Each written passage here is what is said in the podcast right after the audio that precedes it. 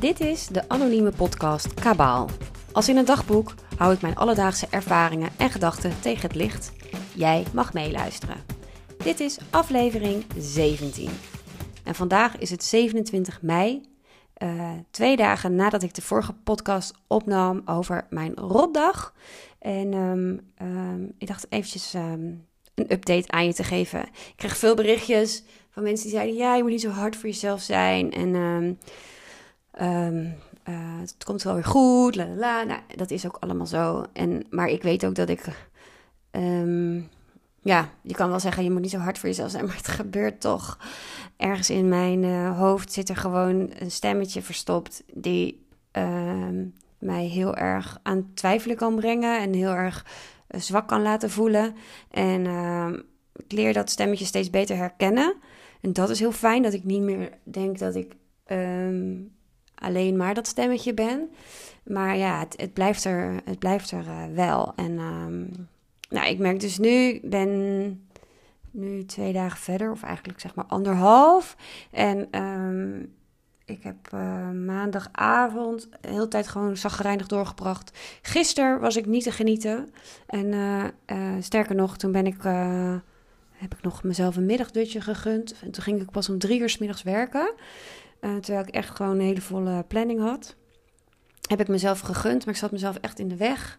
Ben met de hond naar het park geweest. Daar nog in het gras gelegen met hem. Een tijdje op een bankje voor me uit zitten staren. Ik heb mezelf maar even helemaal in ondergedompeld.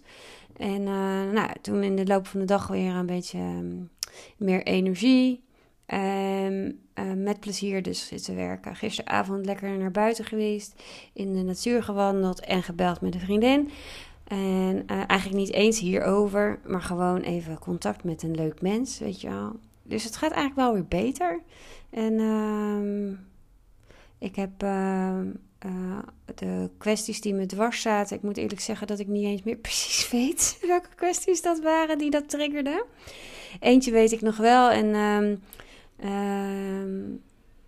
dat ging over uh, de strippenkaart en de uren die daarin zitten. En dat het me aan twijfelen maakte of dat ik te duur was. Of dat ik um, het niet duidelijk uh, uitgelegd had hoe het zou werken. En nou, daar ben ik nu zo, sta ik nu in van nou, ik heb het uh, duidelijk genoeg uitgelegd, denk ik. En als iemand daarop afhaakt of dat toch om een of andere reden lastig vindt of te onduidelijk vindt, ja, dan, dan is dat maar zo. Maar voor mij werkt deze werkwijze gewoon heel goed. En ik zou het heel graag willen om samen te gaan werken. Maar niet, ja, ik kan niet uh, per klant een andere werkwijze afspreken. Dat wordt voor mij nog onrustiger. En dat wil ik gewoon niet. En, uh, nou, dus daar zit ik ook wel rustiger in. En uh, nou ja, dan denk ik dat het gewoon heel goed is dat ik daar de tijd voor heb genomen om ook even echt in te zinken. En uh, nou, ik heb weer gek gedroomd dus. Afgelopen nacht niet, maar maandagavond, zeg maar, maandag op dinsdag had ik uh, ook heel stom gedroomd over. ja, niet lachen. Zeg maar een garnaal, zo groot als je hand ongeveer. Um, het was, een, hij was zeg maar zo plat als een schildpad. Dus niet dat hij krom was. Zo, niet een boogje. En hij was donkergrijs. Hij had zo'n hard schild. En hij was echt heel lief. Uh, maar mijn man had hem aan me gegeven. Zo van, oh, dan ga ik die voor je bereiden. En dan kun je die lekker opeten. En ik was echt heel erg in de war. Want ik vond het heel lief dat hij iets de zaakjes lekkers voor me wilde regelen. En ergens had ik ook zin in, in zoiets lekkers. Maar ik ik had echt zoiets van: Gadver, dit is een levend beest. Ga je toch niet eten?